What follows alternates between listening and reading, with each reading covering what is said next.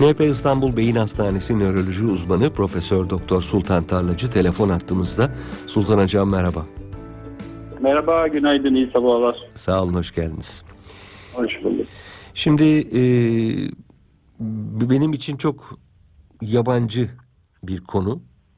Beyin değil ama beynin mevsimleri. Ben ilk defa duyuyorum mesela. Bugün konu başlığımızı ben ilk defa duyuyorum. Benim için ufuk açıcı olacak. Yani beynin mevsimleri var mı? Böyle kış lastiği, yaz lastiği gibi beynin de e, daha iyi olduğu, daha verimli olduğu mevsimler var mı? Şöyle tabii yani aslında e, biz kendimizi e, dış dünyadan biraz beynimiz hep soyutlamış gibi düşünüyoruz. Genelde konuşmalarımda da hep vurguluyorum aslında beyin açık bir sistem. Hı hı. Yani duygular şeyle e, duyu organlarımızla dış dünyadan e, dış dünyayla sürekli temas halindeyiz. Yani biz böyle e, egosal olarak kendimizi insan olarak işte görsek de aslında e, ona eko diyorum ben. Ekolojinin bir parçası insan beyni de. Hı hı. Yani doğanın içindeyiz aslında. Ee, insan beyninin de kendi içerisinde evet özgün bir ritmi var. O çalışmasını sağlıyor. Ama doğada da bir ritim var. Yani döngüler var. Hı hı. Dolayısıyla bazen insan beynindeki o e, ritimler dış dünyada etkileştiği için, doğayla etkileştiği için doğanın ritmine takılabiliyor ve onunla eşleşebiliyor. Onunla rezonansa geçebiliyor. Ya da ondan e, e, etkilenerek kendi içsel ritmini değiştirebiliyor, düzenini, çalışma sistemini değiştirebiliyor. Yani dış dünyada zaten ritmi doğada görüyoruz sürekli değil mi? Mevsim en sık gördüğümüz döngülerden bir tanesi. Hatta en sık Evet. gördüğümüz gece gündüz döngüsü. Ee, karanlık, aydınlık döngüsü. Bir de 3 aylık, 3,5 aylık olan mevsimsel döngüler var. Peki hemen gece Evet. gündüz dediğiniz için hemen araya gireceğim. Gece insanı gündüz insanı diye bir ayrım var mı yoksa biz alışkanlıklarımızla bunu kendimiz mi uyduruyoruz? Yok genetik olarak gösterilmiş bu. Gece insanı ve gündüz insanı var. Bu genlere bağlı. Hı hı. Yani kişisel tercihle alakalı değil. Yani ben tercih ettim gece insanı oldum ya da ben gündüz insan oldum diye bir şey söz konusu değil. Ee, geçmişlerinin kalan hatta genetik olarak bunun tarihi de geriye doğru süzülmüş, araştırılmış acaba ne zaman gece gündüz insanı başlamış diye. Yani bu yaklaşık 60-70 bin yıl öncesine giden bir ayrım. Ondan sonra yavaş yavaş gece insanları yani gece çalışınca daha verimli olan, daha enerjik hisseden, yaratıcılığı artan insanlarla bir de tam tersi gündüz daha yaratıcı, aktif olan insanlar arasında böyle bir ayrım var.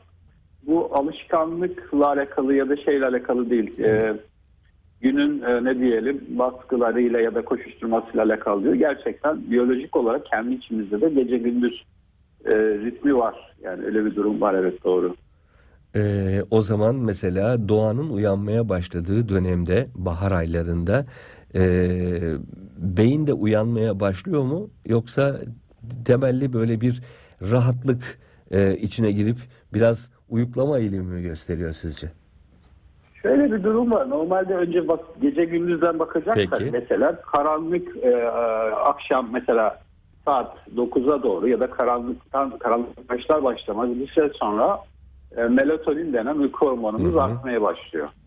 Yani bu bizi yavaş yavaş e, uykunun oluşması için, uyku döngüsüne sokmak için gece kanımız artıyor. Gece 2'de mesela melatonin uyku hormonu en yüksek seviyeye çıkıyor ve sabah 5-6'da böyle resmi, aşağıya doğru bir eğri çizerek sabah 5-6'da iyicene kanımızda azalıyor. Bu azalma bizi uyanıklığa hazırlıyor. Yani o kuşluk vakti denilen, uyanma vakti denilen saatte bizi uyanıklığa hazırlıyor. Ee, gün içinde de ışık, aslında bu melatonin e, hormonun, uyku hormonunun döngüsünü sağlayan şey tam olarak dış dünyadan gözümüze, gözümüzden beynimize giden ışık. Yani Hı e, gözümüz kapalı olsa da gece bir şekilde dış dünyadaki o ışık ya da ışığı oluşturan fotonlar retinamıza, oradan beynimize giderek beyindeki bir özel bölge var. E, orada uyarı yaparak uyku hormonunu arttırıyor ve azaltıyor. Yani ışık azalınca hormon artıyor, ışık artınca hormon baskılanıyor. Peki hemen Gece bana bir şey sağlıyor. hemen bana yapımcımdan bir soru geldi ekranıma. Gece lambası kullanmak melatonini etkiler mi diye sormuş. O da bir ışık kaynağı Şöyle- ama Şöyle genelde e, şimdi şöyle normalde ışığın hepsi fotondan oluşuyor tabii ki. parlak ışık alındığı zaman evet uyku melatoninizi bozabilir. Ee, onun için e, gece uyunulan odanın loş ışıklı, azaltılmış ışıklı olması gerekiyor. Ya da e, camınızın önünde, pencerenin önünde büyük bir sokak lambası var. Bütün ışık içeri doluyorsa ya da projektör gibi ışıklar oluyor bazı yerlerde içeri odaya giren. Hı hı. O tür ışıkları azaltmak lazım. Peki. Ama şu da genelde yanlış bir e, uygulama oluyor. İnsanın kendi biyolojik ritmi bu karanlık gündüz ışık döngüsüyle bir e, uyku uyanıklık e, döngüsü yaşıyor. Bazıları da perdelere simsiyah güneşlikler takıyor. Bütünüyle siyah. Ve hiçbir şekilde sabah kuşluk vakti gün aydınlanınca ışık içeri süzülmüyor. Hı hı. Süzülmediği zaman da o zaman e, doğanın sabah kuşlar nasıl uyanıyor cıvıl cıvıl e, horozlar ötüyor sabah oldu diye. E, onun temeli aslında ışık, aydınlanma. Evet. E, içeri girmediği zaman o zaman da insanlar uyanamıyorlar. Hatta bazen kişiler gelir e, ben e, gece 11'de 12'de yatıyorum, gündüz 11'e kadar uyuyorum. Bir türlü uyanamıyorum ve bütün gün kendimi uykulu hissediyorum. Bu ritmi koruyamamış, doğanın ritmine e, uyum sağlamamış, perdeleri kapatmış, sabah içeri ışık girmiyor. Girmeyince e, sabah 5-6'da e, uyku hormonu ışıkla azalmıyor. Tekrar ikinci bir uykunun içerisine geçiyor. Böylece ikinci uykuda yarım kalıyor ya da eksik kalıyor. Böylece bütün gün uyku, uykulu, uyuşuk, O da demek. hiç uyumamış gibi hissedebiliyor kişiler. E, Benim için fark etmiyor hocam. Ben perdeler kalın olsa da e, açık olsa da hep uykulu hissediyorum. Yani benim çok iyi bir standardım var bu konuda. Maalesef onu çözemedik. Peki e, Yani uykulu hissetmenin sebepleri var. Bizim hipersomni dediğimiz Hı hı. yani gün içi sürekli uykuluk hissetme. hı hı, Ee, çözelim o zaman. Şöyle yani normalde e, bazen insanlar aslında gece uyuduklarını düşünürler fakat derin uykuya girmezler. Yani Hmm. yüzeyel uyurlar gece. Ee, uykunun kaliteli olması için e, gece boyunca 5 kere REM uykusu dediğimiz rüya dönemine giriyoruz ama e, bu döngünün yaklaşık mesela ilk uykuya ilk yatınca 90 dakika sonra REM başlıyor. 15-20 dakika sonra bir rüya görüyorsunuz. Sonra derin uyku başlıyor. Tekrar döngü sabaha kadar 5 kere devam ediyor. O derin uykuya girmeyince ertesi gün iyi uyumuş hissetmeyiz. Birincisi bu. İkincisi e, uykunun kendi döngüsü var. Yani e, diyelim ki 11-12 yaşa göre değişiyor tabii. Yani 80 yaşındaki birisinin uyku süresi 4,5 saat mesela döngüsü var. Gece 11-12'de yattıysak ya da 12-1 işte bir uyku saati 12 diyelim. Çoğu insanın uyku süresi aslında yani erişkin bir insanın uyku süresi sabah 6.30-7'de falan biter. hı hı. E, fakat e, 6.30-7, 6 çok erken buluruz, karanlık buluruz, hava aydınlanmamış çok buluruz ve kalkmak istemeyiz. Böylece ne? ikinci uyku ritminin içine kendimizi bırakırsak ve ikinci uykuda 6.30-7 saat sürerse 12'de biteceği için öğlen eğer 9'da, 10'da, 11'de uyanırsanız o uyku ritmini tamamlamadığımız için bütün gün uyuşuk ve uykulu hissederiz. o ritim kişiden kişiye değişiyor mu peki yoksa net midir yani Yok blokları? şöyle kişiden kişiye şöyle değişir. İnsanlar kendi uyku sürelerini tespit edebilirler. Hı hı. Gece yattıktan sonra yani doğal yatıyorsanız 11, 12, 1 gibi bir şey yani 3'te 4'te yatınca bozuluyor ritim ama e, 11, 12 gibi yattığınız zaman ya da o saatlerde sabah doğal bir uyanma zamanımız olur. Genelde bu kuşluk vaktidir. Kuşların ötmeye bak- başladığı vakittir. Köylülerin tarlaya gittiği vakittir. Yani orada sistem düzgün çalışıyor henüz doğada. Evet. E, fakat şehir hayatında bu biraz e, işe ve işle ilgili olduğu için işte diyelim öğlen mesaiye gidenler var, yarım gün çalışanlar var, evden çalışanlar var. Genelde onlarda da biraz ritim bozuluyor zaten. Aslında kısa uyumak e, gündüz dinamizmi ve enerjiyi arttıran bir şeydir. Depresyonu azaltan bir şeydir. Hatta hatta uyku yoksunluğu tedavisi 1970'lerden beri depresyonda bilinir. Ne kadar az uyursanız yani 4 saat, 5 saat, 2-3 hafta sonra e, daha enerjik, daha canlı, daha dinamik, daha Enteresan. hipomanik olursunuz ve e, gündüz o ener uyku ihtiyacı aza- şey uykuluk hali azalır. Enteresan. Bir Peki de tabii e, gündüz aşırı uykululuğun bir sebebi de var. Onu da unutmamak lazım. o uyku da- apnesi E, var. uyku apne evet doğru hatırlattınız. Yani uyku apne sendromu dediğimiz uykuda nefesin durması, kan kötü oksijenin yükselmesi Evet. tabii uyku kalitesini bozduğu için ertesi gün sürekli uykulu ve yorgun hissettirebiliyor.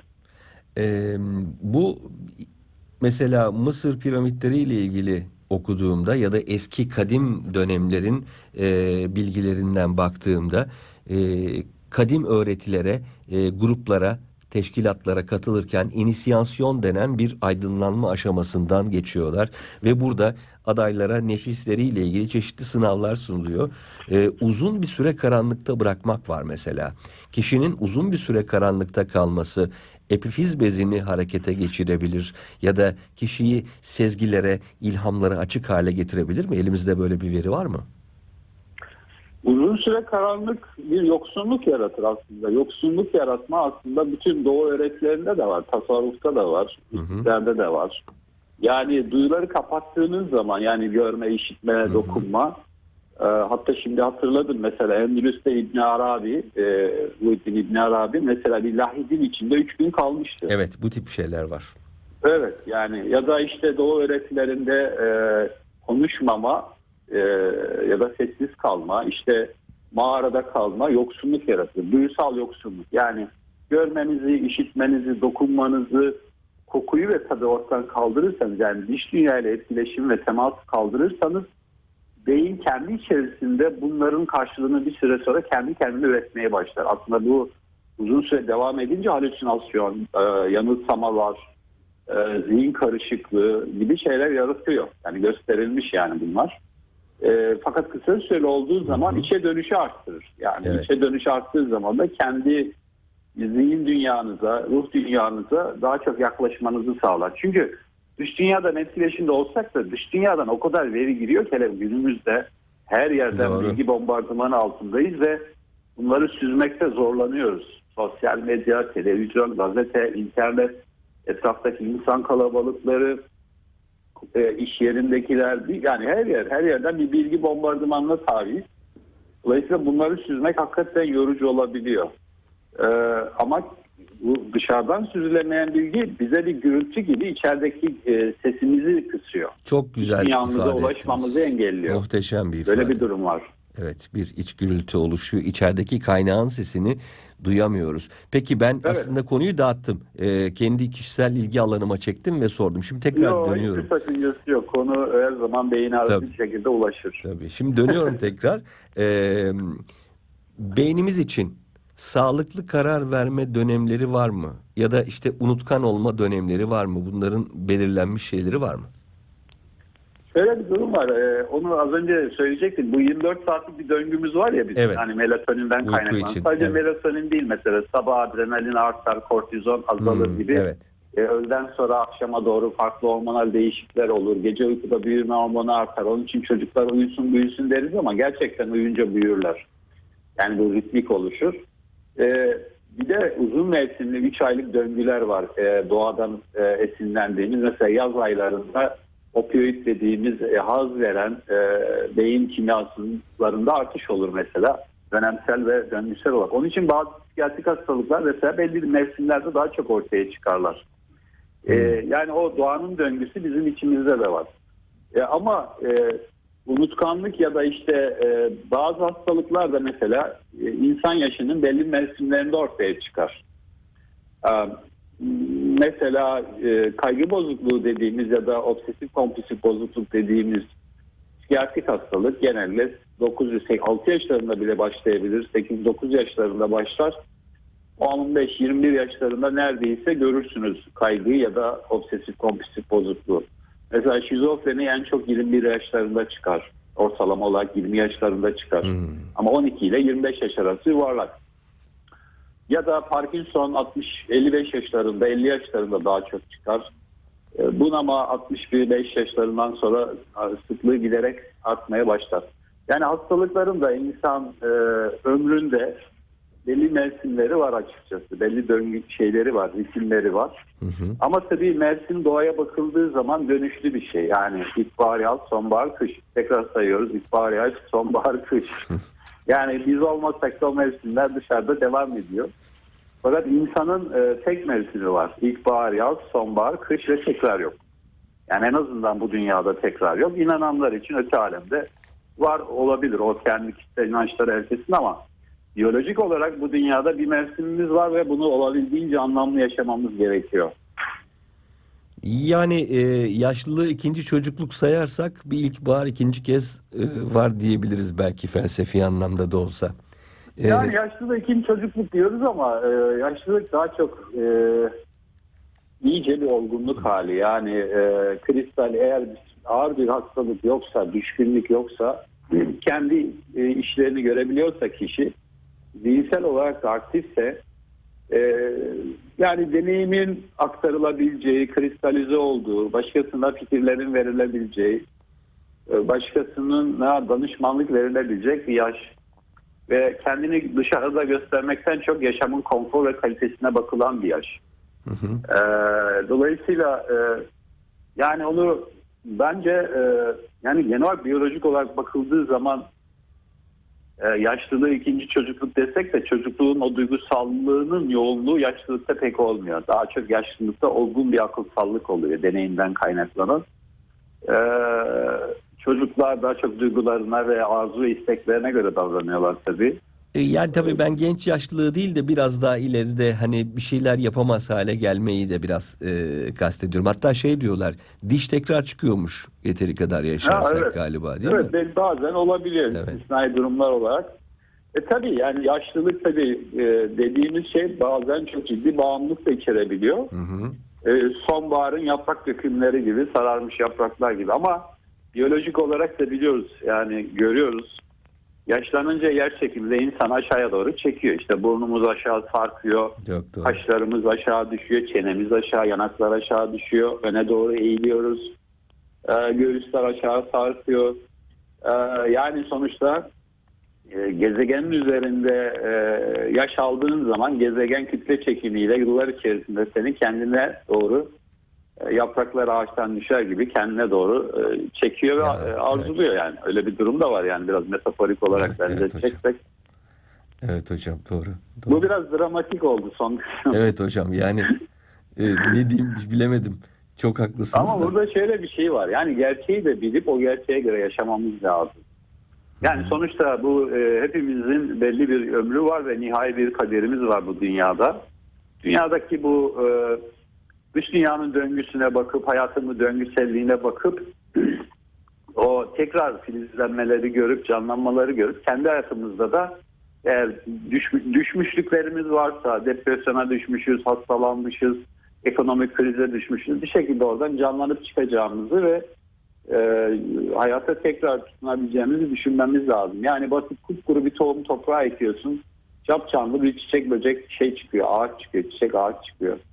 Yani biz insan olarak aklımızda da bu tür çıkışları yapabilmemiz lazım. Ama şunu da unutmamak lazım. Hayatı tek yaşayacağız burada. Deneyimleri, yaşadığımız etrafımızdaki insanları. Onun için kırmadan, yıkmadan, e, parçalamadan e, nihai sonun da gerçek olduğunu bilerek yani sonuçta öleceğiz. Ve insanın önündeki en büyük gerçek budur aslında ölüm. E, yani yaprak şimdi aklıma böyle geldi yaprak düşüyor toprağa temas ediyor ve kıpkırmızı sararmış kurumuş bir yaprak.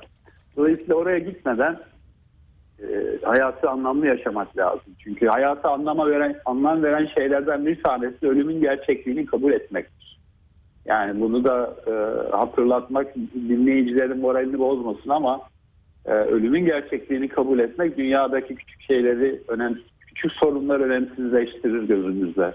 Evet. Ee, e, daha anlamlı yaşarız hayatı. Abi. İlişkileri daha anlamlı canlandırırız. İnsan sıklıkla ölümü yatsır ve unutur. Ölümlü dünya olduğunu unutur. Unuttuğu için de ölümsüz gibi davranıp e, küçük sorunları büyütür kafasında, yaşamında, ilişkilerinde e, ve bildiğimiz birçok sorunlar ortaya çıkar. Ne- Ülkeler arası, Ne arası. tuhaf, ne tuhaf bir şey hocam ya. Yani hayatı noktalayan şey, hayatı noktalı yani bildiğimiz hayatı en azından maddi hayatı noktalayan şey olan ölüm aslında e, o uzun hayata anlam katan en önemli şey aynı, zamanda. O sondaki nokta e, her şeyi farklı bir gözle görmemizi sağlıyor. Hayat bazen o kadar hızlı akıyor ki çevremizdeki mesela otobanda gider gibi çevremizdeki şeyleri göremiyoruz güzellikleri. Ama ölümün varlığı bunları daha farklı görmemize neden oluyor. Yani hayatın yazıları silikleşiyor hayatın hızı içinde. Ancak e, ölümün gözlüğüyle hayatı doğru okuyabiliyoruz bazen değil mi? Evet iyi olan şey de şu. Öleceğini bile bilen tek varlık bu gezegende insan. Evet. Çok büyük bir büyük Yani bu. büyük bir nimet aslında. Yani en azından verili zamanınız olduğunun farkındasınız. Yani e, diğer türlerde diğer canlılar e, ölüm konusunda bir içgörüleri, öz farkındalıkları yok. Kendimizin öleceğini de bileceğiz. Yakınlarımızın öleceğini de bileceğiz. Bakın Türkiye'de e, yılda 360 bin kişi ölüyor. Benim bir ölüm sözlü kitabım var. Bu istatistikler orada var. Ha, Ee, evet yani doğru ortalama kitabınız var doğru. Günlük bin kişi ölüyor. Bugün Türkiye'de bin kişi vefat ediyor mesela. Evet. Aa, ve önümüzdeki 100 yılda e, dünyada 8,5 mini- milyar insan ölecek. Bunu ben bir dergide okumuştum. E, 100 yılda 8 milyar insan ölecek diye şaşkına dönmüştüm. Ne olacak katastrof falan mı diye. Herkesin yaşını bugün sıfır kabul etsek 100 yıl sonra yaşayan herkes vefat etmiş olacak. Öyle Yani baktığınızda ne kadar anlamsız Evet, kalıyor her şey. Ama hesaba baktığın zaman e, 100 yıl sonra hiçbirimiz burada olmayacağız. Tabii. Yani şu an olanların hiçbirisi olmayacak. Sıfır yaşında olanlar bile. Dolayısıyla ölüm hayat anlamı veren bir şeydir. Yani ölüm elbette ki belirsizlik barındırabilir, korku uyandırabilir. Ölüm kaygısı da tabii bir ara konuşmak lazım. Konuşalım onunla ayrı Ee, bir evet. program yapalım. Yani ama ölüm e, günlük yaşamda çok unuttuğumuz bir şey. E, artık insanlar eskiden ev- evlerinde ölüyordu yıllar önce. Özellikle hastanelerin yaygınlaşmasıyla insanlar evde eskiden ölülerini e, ölüme şahit oluyorlardı evlerde. E, bundan 30 sene önce. Ama artık ölümler gizli mekanlarda oluyor. Hastanelerde, yoğun bakımlarda oluyor. Ve insanlar ölüme şahit olmuyorlar ve kendi başlarına geleceklerini anlamıyorlar. Ancak bir cenazeye gidince ya da mezar, defin sırasında ölümü hatırlıyoruz. Ölüm insanı rahatsız edici bir kelime gibi gözükse de aslında yani bu rasyonel bir gerçek. Bunu yatsımak e, bize bir şey kazandırmak. Ama onun orada olduğunu düşündüğümüz zaman e, birçok sorunla çok daha kolay başa çıkabiliriz. Ve hayata da daha Evet. büyük bir anlam yükleyebiliriz. Yani- Ölçek değişiyor. Çerçeve ve ölçek değişiyor. Farklı bir ölçekten baktığınızda mercek değişmiş oluyor ve sizin gördüğünüz bambaşka bir şey oluyor. Peki hocam onu da ayrıca konuşalım bir program yapalım. Ee, şu anda Olur. Sinem de dinliyor. Çok teşekkür ediyoruz e, katılımınız ve katkılarınız için. Bir başka Ben çarşamba teşekkür ediyorum. Biz dinleyenlere de sağlıklı günler diliyorum. görüşmek dileğiyle. Hoşçakalın. Hoşçakalın.